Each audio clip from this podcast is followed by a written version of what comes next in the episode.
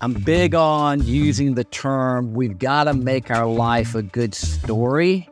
So I'm, I know my preface and introduction and my first 40 chapters are probably written. So what am I going to do in chapter 41? You know, I'm, i want that to be a good chapter. That's how we got to view it, uh, right? We got to make our life a good story. Pickleball is the fastest growing sport in the United States. LeBron James, Michael B. Jordan, Tom Brady, and Drake have all made sizable ownership investments in pickleball teams. One of them needs to get today's guests on the roster because Owen Mitchell won first place at the 2023 National Senior Games in Pittsburgh. He's also won the Florida State Championship for his age group in four out of the past five years. For him, winning is a goal, but not the goal. The sport has helped him find a purpose, and he thinks that's one of the keys to happiness in retirement. We also spent time talking about his devotion to faith, his love for family, and the marriage seminars that he and his wife lead throughout the year. I mean, this guy is a man of action. He's hiked the Inca Trail in Peru. He's gone to the bottom and back of the Grand Canyon twice. He's hiked Mount Whitney, which is, you know, the tallest mountain in the continuous 48 states, and so much more. Owen Mitchell thinks about his life as a story, and as you'll hear, he's writing a real page turner. Do you ever wonder who you'll be and what you'll do after your career is over? Wouldn't it be nice to hear stories from people who figured it out, who are thriving in retirement? I'm Ryan Doolittle. After working with the Retire Sooner team for years and researching and writing about how they structure their lifestyles, I know there's more to be learned. So I'm going straight to the source and taking you with me. My mission with the Happiest Retirees podcast is to inspire 1 million families to find happiness in retirement. I want to learn how to live an exceptional life from people who do it every day. Let's get started. Okay, Owen Mitchell, thank you so much for joining us on the Happiest Retirees podcast. Thank you.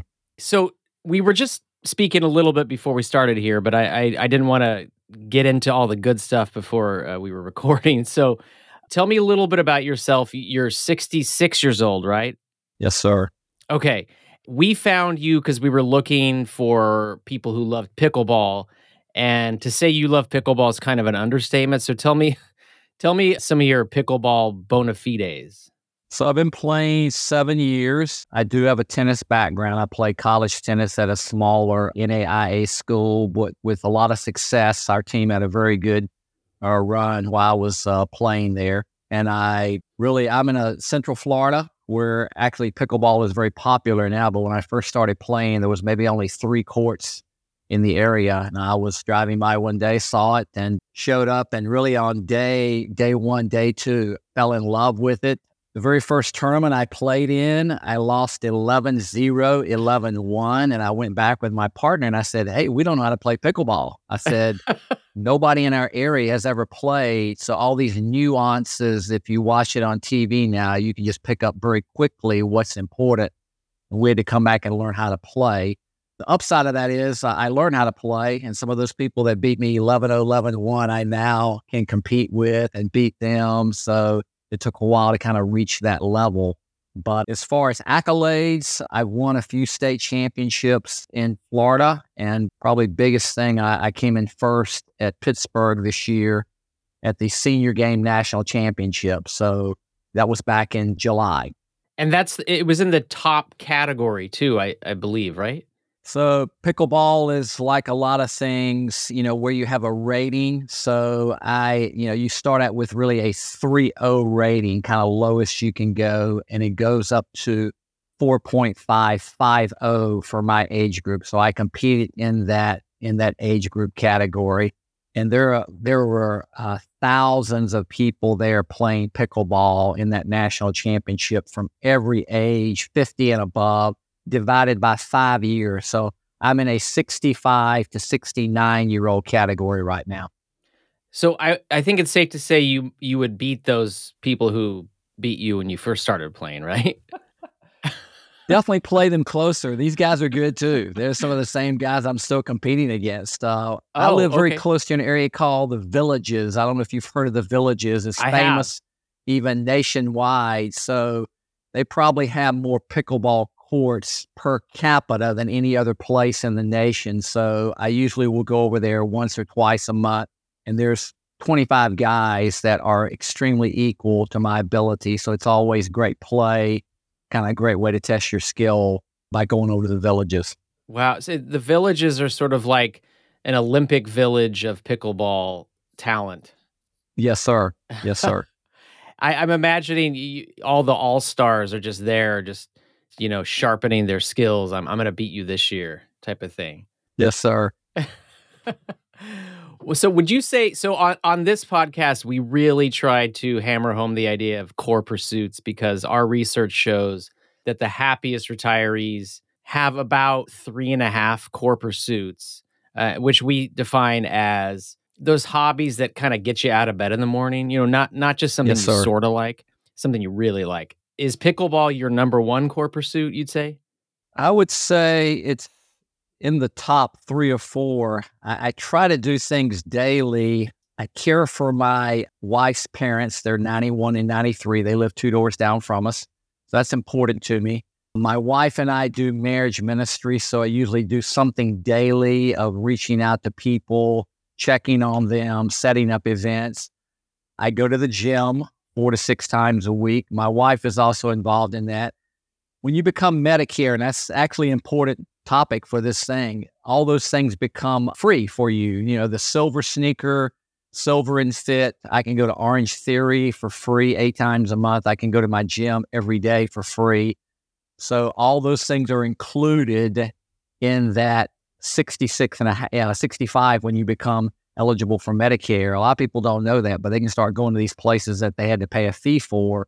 So that's part of my daily routine. I, I would say if I, if the weather is good, I would play pickleball seven days a week. Wow. But normally starting at 6:30 in the morning and done by nine o'clock. So uh, in the morning. So really, yeah. I've kind of gotten my sweat, you know, good feelings about life. You know, kind of starts the day, and then I can do other things, uh, trying to be productive. I'm part of a church group in this area too, so I try to do things with that group also on a, a daily, weekly basis.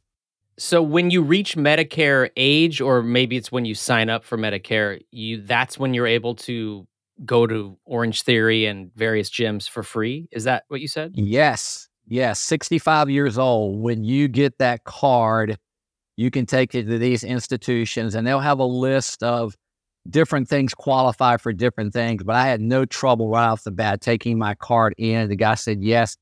I think it's actually a benefit to those places. I was paying, you know, a certain fee per month. But the guy where I went to, I'll just say this, he said, every time you check in, I get $5. And I'm thinking, wow. shoot, I'm going 20 times a month, let's say. So he's getting a lot more money from me because, but it's a benefit probably against your health insurance because you're staying healthy, right? Oh, so I'm right. not going to be uh, I'm not going to be a drag to my insurance because I'm staying healthy because they've given me this benefit. They're so they're paying on the front It's a great end. thing. Yeah, yes. I see. They're okay. They saves them money on the back end. That makes sense. Okay, but it's great no, for you because you love working out anyway, right? I mean, I was already going. I'd already been uh, basically doing that since I was 56 years old. I, I wasn't a big weightlifting guy uh, early in life, more into aerobic, running, tennis. I know you're a tennis player also. You can appreciate that, which means you'll be a good yeah. pickleball player on day one also because of oh. your your good. I read your I read your article. I know you uh, I know you hit the tennis ball. Oh, thank you. Yeah. yeah, I, I do love tennis and I and I've been meaning to play pickleball. I just I have a one year old son and so I don't have a whole lot of free time yet, but it's it's on my list. so it's so interesting. Yesterday I, I had my 12 year old and my 14 year old grandsons out play. And now my 14 year old, he can really be a dominant force against most of the older people that I'm playing with. He's not ready for the highest level yet, but already at 14, their hand speed, you know, God gave us this great brain, like I call it quick twitch. Yeah. Yeah. And you see the ball coming, and like every day you think, how am I going to get better at this? But your brain just like you're getting things you don't normally get because your quick twitch just improves. I say that's such a benefit for my age category because you would think at 66, I would start falling off the mountain, right? You know, getting worse. It hasn't happened yet. I've actually still continued to get better from when I started at 59, just because I think the God given quick twitch that we have, at some point, and I'll call you and say, Hey, I ain't got it anymore, right? You know, I'm, I'm, I'm starting to get worse, but it hasn't happened yet. That's amazing because I do feel like you get, or we all get smarter. I don't know if that's the right word, but as we get older, you know, maybe maybe our body was faster before, but now uh, so you see in sports, you know, maybe the veteran on the team in basketball or something is they see the court better, even though they're not as yeah, fast. Good point. Eh, yeah. So maybe some of that's playing into pickleball, but I I know what you mean too. Sometimes my brain would click and I would do something like throw a pass and I'd be like, I didn't even know I could do that. Yeah. Yeah, yeah that's exactly right. Good good point. Okay, so so Owen, you you live in Eustis. You have two kids, two adult children, and two grandkids, right? Yeah, exactly. Okay, and you live. Do they all live close to you? The two kids and the and the grandkids, obviously. So yes, and then no. I'm in a pretty fortunate spot. My daughter purchased my mother's home. My mother died in 2014, and I kept the house for a while. Then I sold it to my daughter and my son in law. So they're two miles away. So I've kind of ensured that they're going to be close to me. I see my daughter and grandchildren almost daily. My son in law, they're able to come over for Thanksgiving this week. Oh, great. My son and daughter in law, and they've both been married 15 years. They got married in the same year, 2008. So they're working on their 15th year. They live in uh, North Shore of Hawaii. Oh, wow. So good and bad. Obviously, I, I, I, we are able to go for 15 to 20 days each year to Hawaii. They've been there. We'll, we'll go for our third trip next year since they've been there. They work at a Christian camp. My my daughter is the is the manager there. My son-in-law, I mean, my son is the uh, property manager great jobs, but we'll swim and snorkel and play pickleball every day. I mean, it's some of the best areas because they they've been there long enough now to know all the local knowledge. So free stay. We always try to get churches. We even make deals with churches to try to speak. So we've gotten to speak both times we've been to Hawaii. We've spoken at a church trying to line that up. We're going next September. Already already have it on our calendar and usually we'll go visit one other island. You know, we'll, we'll go to Maui or we'll go to uh, Kauai while we're there for three or four days. So I guess I'm blessed, but I'd re- I, would love to see my son. I love him a lot. He's a phenomenal guy. I'd love to see him more than once a year. Uh, we do have a family cruise planned in January. Oh. They're going to fly in, so we'll do eight days together going out of Port Canaveral. Oh, that's so that, that's something okay. we're looking forward to. Yeah, so our, yeah. our, family, we get along, we're close. Everybody, uh, no, no, no tension. Really fortunate in my, I, you know, I speak with a lot of people that don't have good family situations, and I always say you just got to try to work it out right. You know, at this age, you want to try to have that kindness and compassion toward each other. Yeah, well, I think that's amazing that you, well, that you live really close to one of your kids, and then you really yes, sounds like you make a great effort to see your son, even though you live so far away. You still get to yes, spend sir. some quality time. Is he is he on Oahu? Is that is that yes, the sir. North Shore? So that yes, sir. The main island is right right there. Yes, sir. Okay. So I haven't mentioned it yet, but I, I really have an amazing wife. I, I, know I shouldn't. I should have started the podcast by saying that. Um, it's okay. uh, yeah. So really, all the all the things I'm accomplishing through God and Jesus was my blessing to get her as my wife. You know, and she makes things so convenient and uh, kind on a daily basis. So one of the things I know we've talked about this retirement. I, she was able to stay at home during our entire marriage, and uh, oh wow I, I say man, manage the home. Both our children were three sport participants and starters in, in most cases. So we had to go to a lot of events, and she did a phenomenal job of managing that and also doing our ministry. Our ministry, a lot of times, a man is kind of a key speaker if you're doing a ministry, but in our case, we both 50 50. So she's a very gifted speaker, and all our stuff, when we go do a seminar that's six hours, she speaks half the time. Oh, that's incredible. Yeah. It's a team effort.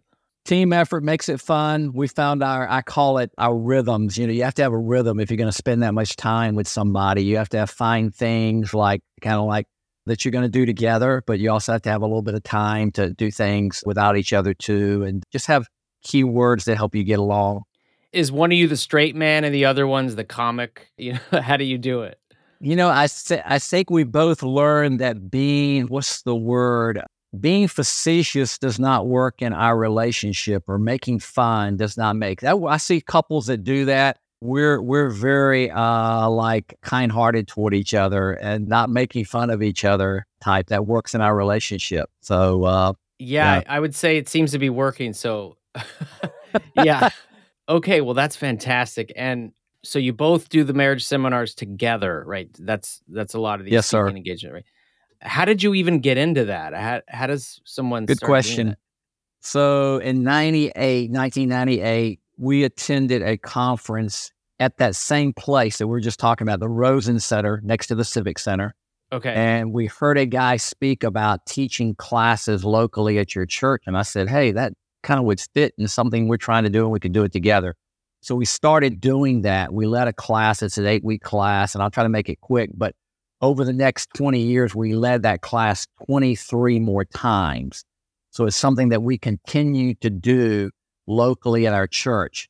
So then we had a company that saw, that found us kind of that we were doing, leading those classes and said, we'd like for you to train couples nationwide to lead those classes. So we started about 10 times a year, we would go for Friday, Saturday, Sunday. It's a 15 hour seminar. And we would, let's say, fly to Texas, fly to California, fly to North Carolina, fly to Nashville. And we would lead hmm. that 15 hour weekend with, let's say, 15 couples there from various churches.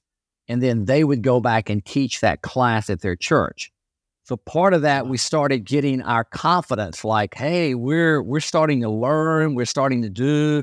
And we kept being asked this question Do you have anything shorter? You know, this is like eight weeks and uh, the facilitator training is long.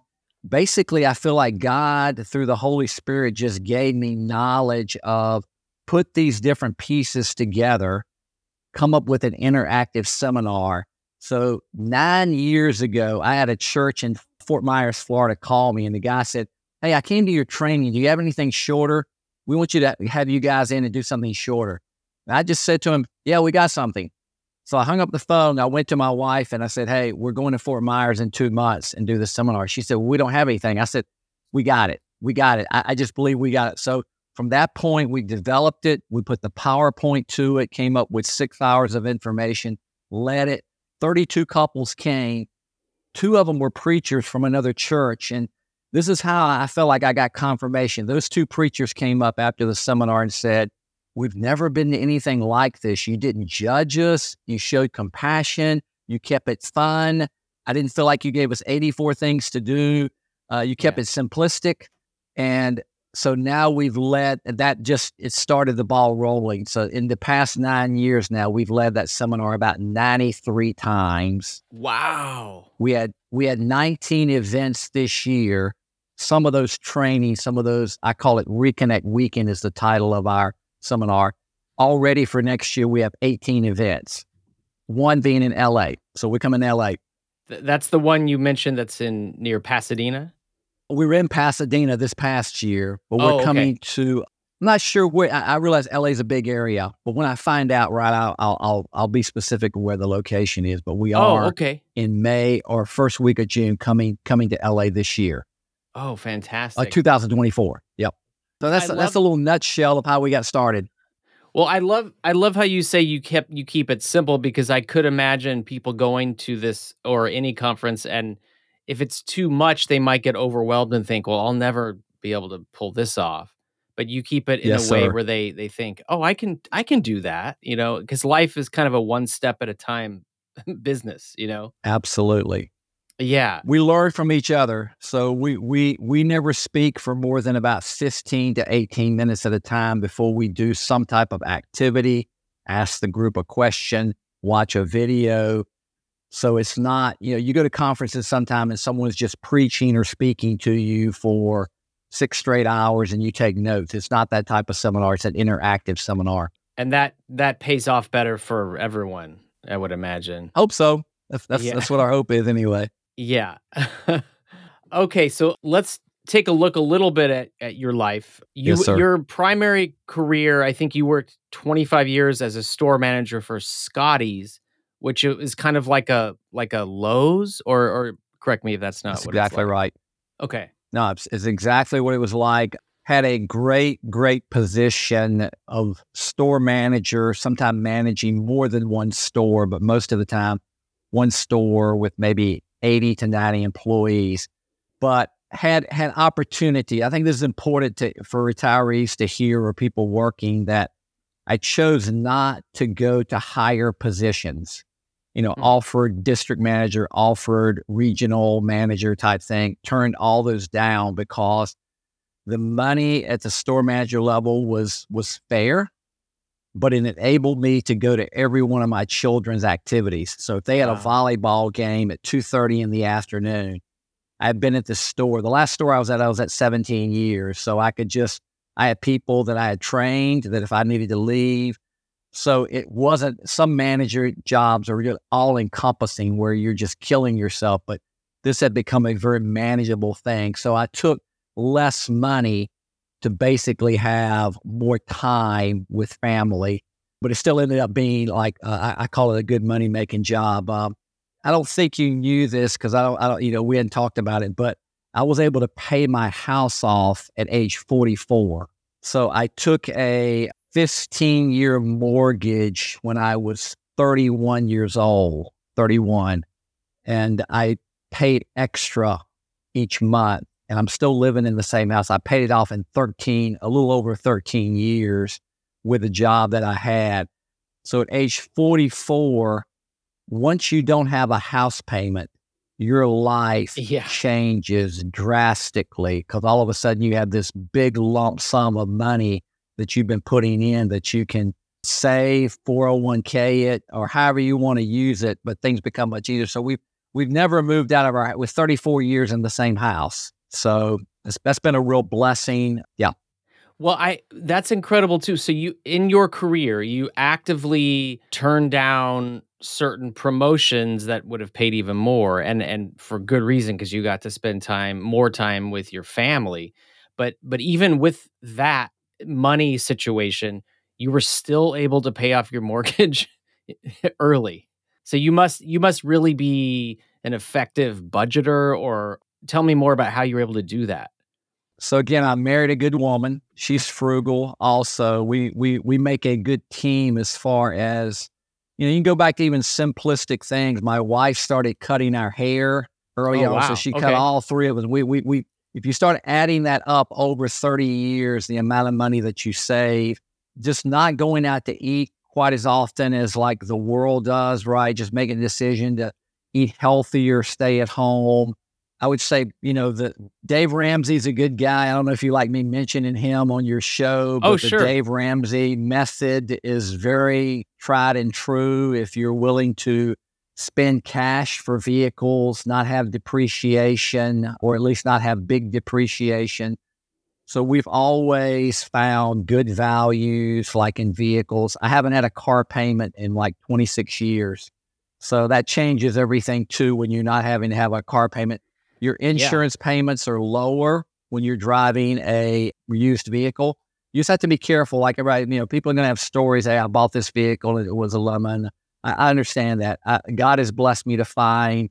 I was always careful in what I shop for and really never had any trouble, big trouble with any of the used vehicles that, that I'm driving. I, I'm driving a 2010 van now and I love it. It's doing me well, well nowadays you can buy a used car that's sometimes it's certified by the dealership or sure. you know it, sure. just cars are they they run well better than they used to oh, so, okay so this is incredible to me so i can't i mean i can't believe to pay off your mortgage that early is is very exceptional uh, and inspiring and it makes sense that you if you don't the less bills you have you know the more the further your paycheck goes essentially right so uh, yes, now, sir. because you were able to do that, and I don't know if you're doing this during those primary working years or or if it came later, but you're you're now able to travel extensively, multiple trips abroad with your current financial situation.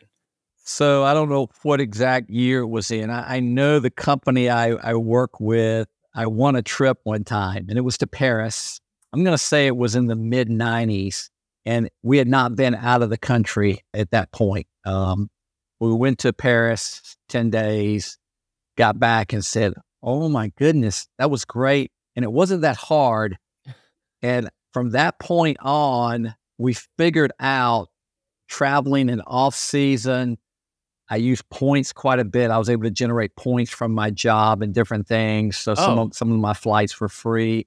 We started going to Europe every year, and then we got on this kick, uh, brother, where we started going to the national parks, and that became a really big deal. So we've been to Yellowstone maybe five times, Yosemite three or four times, Grand Canyon three or four times. All the main ones, the top, I'd say the top fifteen or twenty, we've been to at least once and multiple times off season travel.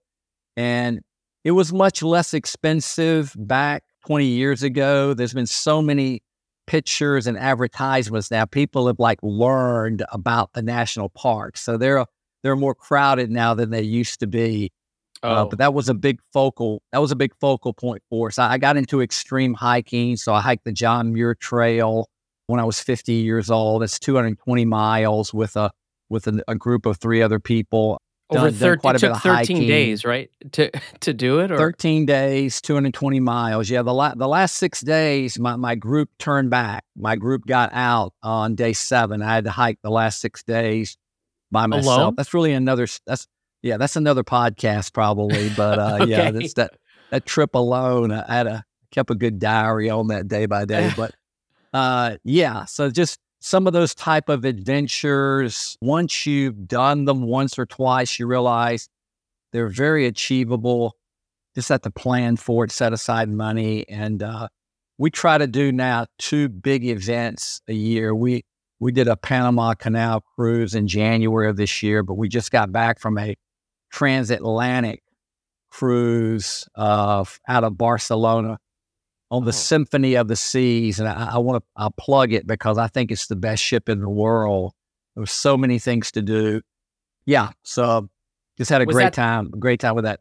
that was the name of the ship or that was the Symphony name of the Seas. It's a Royal Caribbean. It's a Royal Caribbean ship. Symphony of Oh, the okay. Seas. and it, Yep. it where did all did it go? It started in Barcelona and it, It, it had like three stops, but uh, we've been to all those stops before. The ship has so many unbelievable things to do. You could live on the ship and be happy. It was more of a, I call it relaxation, spend time, work out, sleep, read, all those things that you really have decompressed. You know, some vacations, you need a vacation after the vacation's over Yeah. with, right? yeah. You work so hard. This is a vacation. You, I was truly redeemed at the end of the vacation. You know, I'd really um, in, in a better place. And did the ship have a pickleball court on it? Three played Three? every day. We played every day. Oh Three man. courts enclosed. These ships now are really prepared for the onslaught. Uh, I would say there was 35 to 50 people that played during the cruise. So we had to kind of have alternate 12 on, 12 off every 10 minutes. But it was great. Oh, worked wow. out good. And I found pe- I found people from across the United States that were very close to my own ability, so we were able to like get our group of four and play and have I call it you know fun matches. Well, yeah, I was going to say you're you're at such a high level, but you were still able to find competition. Yes, there's Okay. there's younger guys that are good, and I found I found two or three guys, and we would just meet up every day and say, okay, we're playing three or four games together. It was kind of our fix. That's great. Okay, I want I want to kind of just highlight some of the other trips. A lot of these are hiking, but they're just so incredible. I want I want to make sure I mention them. So you've you've hiked the Inca Trail in Peru. You've twice hiked to the bottom and back of the Grand Canyon. You've hiked Mount Whitney, which is I think the is it the second highest peak in the United States? So it's the tallest in the 48. So you go to Denali to get higher in Alaska, but in the 48 states, it's the, it's the tallest peak. Okay, okay. Uh, it's 14,505 feet, which I imagine Yes, sir. you feel when you're when Yes, you're sir. hiking. Yeah. Um, I wouldn't want to do it now. Okay, yeah. Okay, so you've done the Half Dome in Yosemite twice, which is a famous hike. You did the Buckskin Gulch, which is the longest slot canyon in the world. It's in Utah. Yep. What what Yep. is a slot canyon? It's basically a canyon that has walls so high that once you're in the slot, you cannot climb out of the slot. So it's some of the best hiking in the world if people are willing to do it. There's a lot of smaller slots. Most of them are in Utah or northern Arizona. You're not that far from there being in California. That's something you should. I could give you the names of several places to go that are not dangerous, but you're going to say, this is one of the best things I've ever done, oh. hiking that.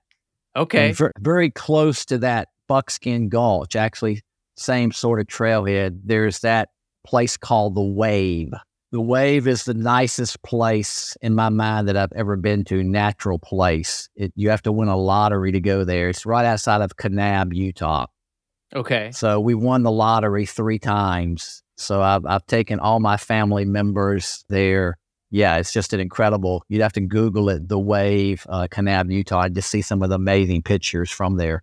Is that a slot canyon, the wave? It's not. It's not a slot canyon. It's just Oh, an okay. unusual rock formation. Many different rock formations in that area. It's not just one place, but the most famous place you go. They they basically take ten people a day to go there. Okay. And they monitor it carefully. If you're in there, you can get arrested if you did not win the lottery. Okay, I'll have to check that out because that sounds like something to not miss. Yeah. Yes, it's, it's an item that you you just got to apply for it. You got to apply for it. I, I just applied for it until I won. And once I won, I was able to apply for it again and win twice more. Do you think you'll go again? I don't know. That's a good question. Leave it Um, open. Yeah. I almost feel like I know so much now that I could sneak in there illegally, but that would probably not be a good thing to do either. okay, well we'll keep that open. And, and finally to to round it out, I mean you may have done more, Yep. but this is all I know about. You did Mount St. Helens, which I think I think it, I don't know if it was when I was a kid or before, but it, it was a active volcano. Still is. Still, is. Yeah, it was very. It was a very snowy day, so we had to like really be. You know, it's it's pretty careful, careful hike, but achievable in one day. You know, high. You know, you start at early, but I, I'm not sure why I even put that on my my top thing. But it was a great day, and there's a lot of other things in that Mount St. Helen area to do. There's other hikes too that are really terrific once you're in that area. But it's still when you get to the top, it's still calving. I mean, there the the it's still definitely very active smoke coming up out of it. You get right over the edge and look down into it. You can look down into the volcano Yes, absolutely. and it's not I mean, is is ash still kind of flying around? or- Smoke, smoke for sure. Yeah, so it's definitely still uh, rumbling, if you would. It's not dangerous. It's okay to do that. We weren't the only ones that day, and I had read a whole bunch of articles before I went. So is it dangerous? It's probably pretty. It's probably decently. Anything you do like that is is somewhat dangerous, but you you you do it. Okay. I love I love your your attitude. Okay. I mean, it's like hiking to the bottom of the Grand Canyon. There's a lot of signs that say, "Do not attempt to do hike to the bottom of the Grand Canyon in oh. one day." And I've done it, you know, gone down twice. So, Yeah. I, yes, it's dangerous, but it's achievable. Uh, dangerous for someone who's not a pickleball champion. Maybe that's how we can look at it. all those, all those things are in my rearview mirror, brother. Uh, all those uh, hard hikes I did in my late 40s, early 50s. So I'm probably not going to be doing too many of those as a retiree. Okay. Yeah, th- those were hardcore. Owen, are you a proponent of goal setting? You know, I was mentored, I don't know, maybe 26, 27 years ago. A guy gave me an idea of trying to categorize my goals. And I started doing it then. I put them under four categories spiritual goals, family goals, athletic goals, or activity, however you want to phrase that. And finally, travel goals. So each December, I'll sit down with my wife and I'll just kind of like, let's talk this through. Where are places that we want to go next year that we might can go? I said, let's put at least three or four of them down. I'll look at like in spiritual goals, maybe particular scripture that I want to read or a column of thing or a class that I want to take. under athletic, how often do I want to go to the gym? And I'll just list those goals in those categories. And I try to like post that on the refrigerator so I can look, hey, what are my goals? How can I follow through with those goals? So that kind of kind of keeps me in check without being too overwhelming that I have too many goals. I try to give goals that I actually can achieve.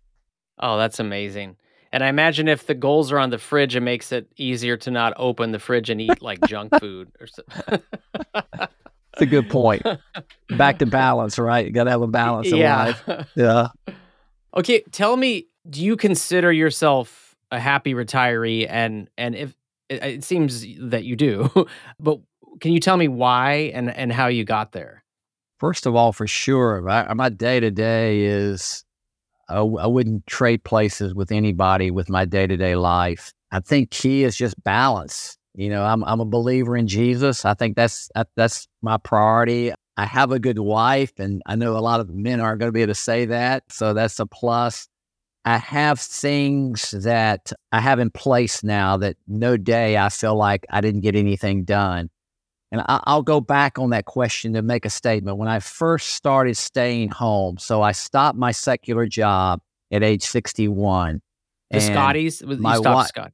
No, it was I was a property manager for a little for after Scotty. So oh, okay. uh, I worked 14, 14 years after the 25 years. So I stopped that. And my wife said it maybe in the first month. She said, I'm not sure either you or me are ready for you to be home full time, right? So yeah. I had to make that decision. Like I didn't want to go back to work, but I also knew that I had to find a balance with her. So then I, I went to her and I said, Hey, I'm going to start doing this. We're going to start doing this together. And it's now once we found our routines, you know, in that third or fourth month, we haven't we haven't looked back. So now I'm in my whatever my fifth year, and our day to day. Again, I, I, say you have to have productive routines and not become a slug, right? You know, you got to do things. You got to find ways to help your community, help other people, go rake leaves, you know, whatever it might be. You find a purpose a lot of times I'll just call somebody and say, "Hey, if you know if you know somebody's doing something, somebody's moving, somebody's doing uh, that needs help, call me. I'm available." And they do, and it just kind of finding a purpose, right? Yeah, that's one thing we've found with our research is you know some a lot of retirees or people who are going to retire think, well, happiness will just be because I don't have to go to work, but that doesn't really tend to turn out the way they think it's going to you need a purpose and and a reason. I mean, a retirement is just a change. It doesn't mean you stop doing anything. Yes. Right? So I hate to use the word like when because that's not quite the right word. But I say you should try to plan your day and your week to have victories, to do uh. things where you did score, right? You put the ball in play. You got to first base. Maybe you didn't hit the home run ball I think so many men, especially, and I, am not trying to be too gender specific, but if a guy's been in charge at his job and all of a sudden he's not in charge of anything, there's a big hole, right? So you have to find some ways to fill that gap by having some ways to have victory. And uh, whether it's through pickleball or whether it's through being involved with serving at the hospital, I'm just giving an example, doing something with your church you have to find because I know everybody's not going to play pickleball, but they've got to find something to fill those gaps to have some of those victories, if you would, some of those wins, or some of those even putting the ball in play. I'm big on using the term we've got to make our life a good story. So I'm I know my, you know, preface and introduction and my first 40 chapters are probably written. So what am I going to do in chapter 41? You know, I'm kind of really toward the end of the book, right? I could get hit by a truck tomorrow, right? Or uh, get sick or, you know, but I want that last chapter, whenever that is, I want that to be a good chapter in the story. So that's how we got to view it, uh, right? We got to make our life a good story. I love that. And and each day you're looking for that day's victory. That's how you succeed. Right. I, I th- and that just automatically gives you a purpose. Yeah. Yes, sir. What does a perfect day look like for you? Today. Yeah. Wow. Oh, that's a great answer. Today. So uh, I uh, had good night's sleep. already. Saw one of my grandchildren play pickleball. Saw my wife coming back, hanging out with you, meeting someone this afternoon. At, hanging out with you. I mean, hanging out with you. That's a part of my perfect day. Um, wow. Oh, I'm uh, honored. Thank you. Yeah. Uh, I'm meeting someone this afternoon at two. Go see my my mother and father in law for about an hour and a half this afternoon between four thirty and six.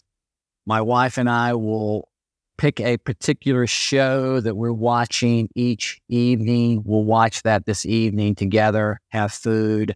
Yeah, get in bed at nine o'clock. So yeah, today today today's a, an ideal day.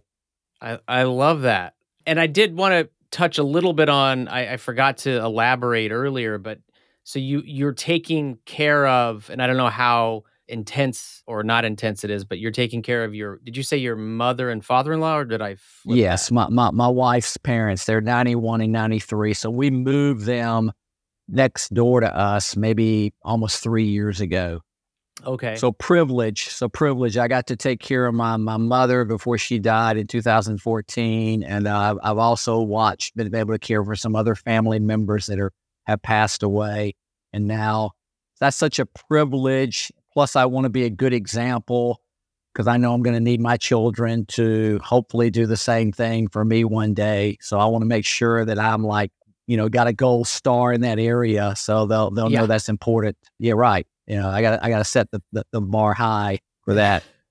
What would you and how was that? So you, I like the way you look at it as a privilege because I know that can be challenging. It's not always you know rainbows and and ice cream cones. So there are some days absolutely that not hard, right? We're fortunate to have my wife's siblings that are also involved, and we trade off time, and they'll fly in, drive in to help in that process. They've done a fantastic job.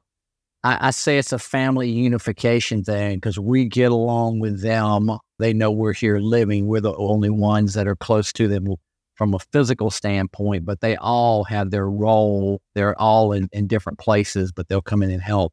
But yeah, all sides of our family, my brother's side, my my wife's side, we all get along really well. That is uh, truly a blessing, and I imagine that makes it much more manageable, even on those. Yes, sir. Days. Yeah. Yes, sir.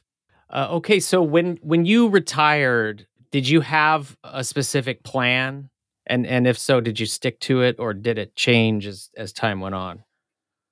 Good. That's a good question. I haven't been asked that.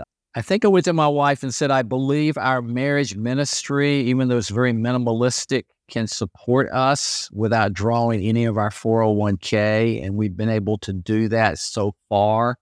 I was going to start actually drawing my retirement at 66 and a half, and I'm right at that spot, you know, almost right now that I could do that, but decided to wait until I'm 70.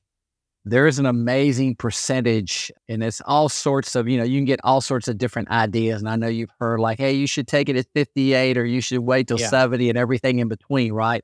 The way we viewed it, it wouldn't change our life if we started drawing our retirement right now in which we wouldn't be doing anything else that we wouldn't already be doing as far as travel and what we're trying to accomplish.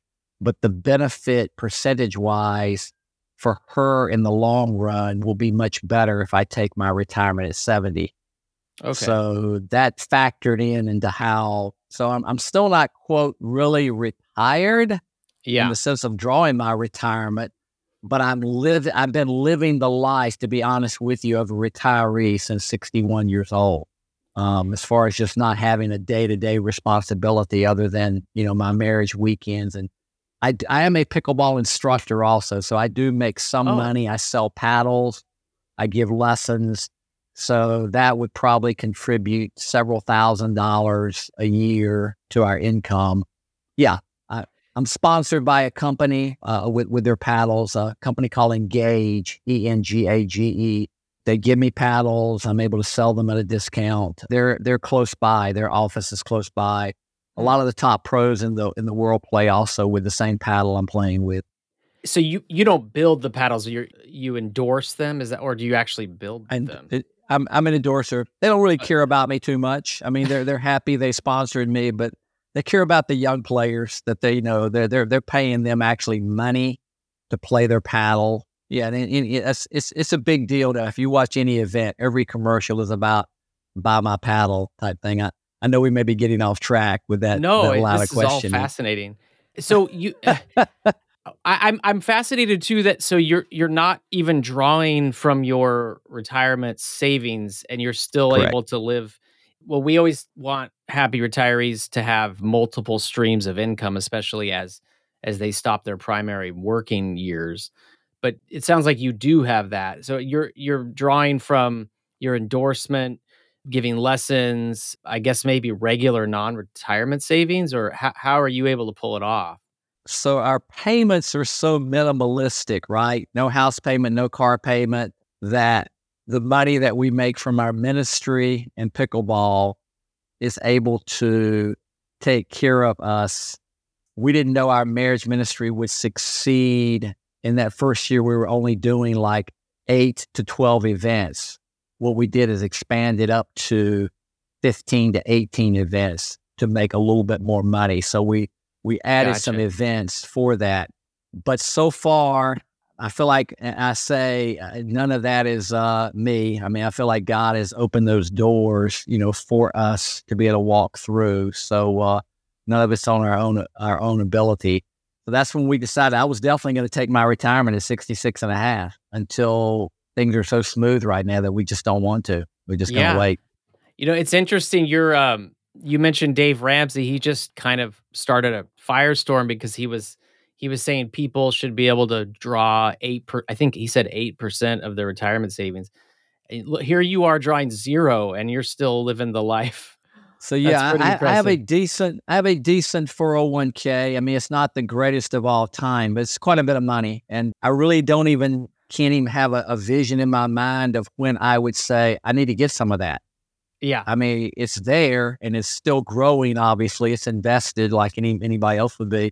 It's growing, but I, I don't I don't know when I'll use it right now Oh, because our income based on my retirement at 70 will actually be greater than what I'm making right now through our ministry and pickleball because I'll have a, a pretty decent lump sum money that will start at 70 because it's Oh. the highest you can get, right? yeah, and, and and then my you know part of the reason and i think people retirees need to hear this part of the reason i waited till 70 let's say something happens to me at 72 i you know i, I get cancer or whatever i get hit by a truck whatever happens my wife's portion becomes my portion.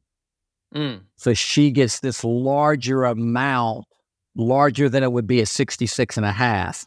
Does that make sense? Her Yeah. portion will be more. So if something did happen to me it, it helps her out in the long run. Well, that's very uh, responsible of you and selfless, which I'm not surprised from the other things you've talked about. I'm really glad you're able to to do that. Eh, this is such a cool example. We don't, uh, you know, I have never, I haven't interviewed someone who has had this specific situation before. So I want our happy retirees or aspiring happy retirees to hear what you're saying and consider that as they go forward. Would you say that in retirement, and I think I know the answer, but I'm going to ask anyway, in retirement, have you felt more limitations or less? define limitations Well, things you when you retired, are you do you have less options in life or more options in life? I would say that's going to change, you know, as far as uh, eventually my m- mother and father in law will pass away, right? So I'll have more freedom, you know, once they're, you know, that my obligation is not there for them. But I would say I feel like I have less limitations than I've ever had in the sense of I can do what I want to do on a daily basis. I have to make good choices to not be lazy, right? I want to do do things that are good. I want to be healthy. I want to be active. I want to try to help other people. And those are the choices that we've got to make. So I think my limitations are are less now. You know, I, I had, you know, when you have a job, you have to go in and uh, you're responsible, you know, for that that person you're working for. And uh, now I have freedom. I can do what I want to do. I just have to make good choices in that freedom. Well, and and that reminds me, I meant to ask earlier when, especially the job you had at Scotty's, you had a mantra that was sort of not being married to your job, working really hard, but but actually working smarter than harder, if, if that makes sense. You you wanted to do a really good job and then leave and focus on what was more important to you, your family and your life. Do you have yes. any advice for other people? I mean, maybe you could explain how you did that and what your mindset was. Well, good question. I think I wanted to inspire the team of people that were working with me. So I think we had a team of five other assistant managers below me. And we always said in our meetings, hey, we want to support each other. We want to work, you know, our, our 45 hour work week, but we knew people that were working, you know, 60 and 70 hours that had the same jobs that we had. I asked our guys, I said, how many y'all want to work 70 hours a week? Nobody raises their hand, right? No one's going right. to volunteer for that. And I said, Do we want to work 45? And everybody raises their hand. I said, Okay, we've got to, uh, you know, if we don't want to work long, then when we're here, we can't mess around, right? We got to make that a productive 45. I won't bother you when it's your time off, and you don't bother me when that's in my time off. We're we're basically watching each other's back, and it was very effective because they knew that if we didn't do it in the time that we had to do it, we had to work longer, right? So everybody's kind of yeah. inspired to get it done while they're there. They have a good work, work ethic. And uh, yeah, obviously, we kind of lost our work ethic as a country. That's another uh, another subject. Probably three or four years ago, that we're we're we're trying to get get that back right. To me, if you just show up right now every day, you're probably going to be president of the company after a while because you just showed up. Showing up is a big a big part, but I see what you're saying. Yeah. right. you know, right. it's funny. You you remind me a little of I was just watching um one of those Mission Impossible movies, the the Tom Cruise movies, and okay. he's climbing up some maybe it's a slot can I don't know. He's climbing up some rock and it's his vacation and a helicopter shows up and and gives him the message of his job he's supposed to do but I'm just thinking it oh, reminds oh, me of you saying like I'm not at work. This is what I'm doing. You know, I this is my real life right here. Right, my view. Uh, yeah. Yeah. So so maybe you're the Tom Cruise of the retirement world is what I'm saying. That's funny. I think we we got to try to find things to uh, that keep us adventuresome, right? Big thing, you know. You got got to look for those uh, the, the things that I did in my my 40s and 50s. I can't physically do some of those things now, but there's still things I can achieve. Oh, absolutely. Now you're a wily veteran. yes, sir. Yes, sir. Well, do you have any advice as we wrap up here? Do you have any advice for other folks that are trying to be as happy as you are? I would say try to find good mentors, read, study, you know, like these books that even your company puts out, you know, the success things, the five things, the 10 things. If people actually are disciplined, that's a key word. If you're disciplined enough to follow some of those things, you're going to achieve success of freedom a lot quicker than it would if you don't do those things. You know, all the commercials tell us, go get this, go buy this, go do this. And if we do that, we're just going to be piled up in debt. And you got to, you know, you got to work to not have debt, to have freedom to do the things that you want to do. You know, that, that phrase, uh, you know, you know, live like nobody else. If you live like nobody else, right? You you do the things where you can, you know, live and do what you want to do, but it requires some discipline. Well, I can say you truly seem to live like no one else. So I take Thank my you. hat off. I'm not wearing a hat, but if I were, I would take it off to you because bravo. I appreciate you reaching out to me. It's been fun. So uh, let me know if I can do anything else with you, man. Appreciate Absolutely. it. Absolutely. Owen, thank you so much for being on the Happiest Retirees podcast. It, has been really great to talk to you. God, God bless you.